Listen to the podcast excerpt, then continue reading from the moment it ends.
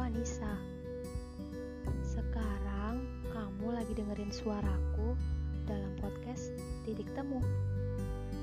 Terima kasih ya sudah bersedia untuk mendengar.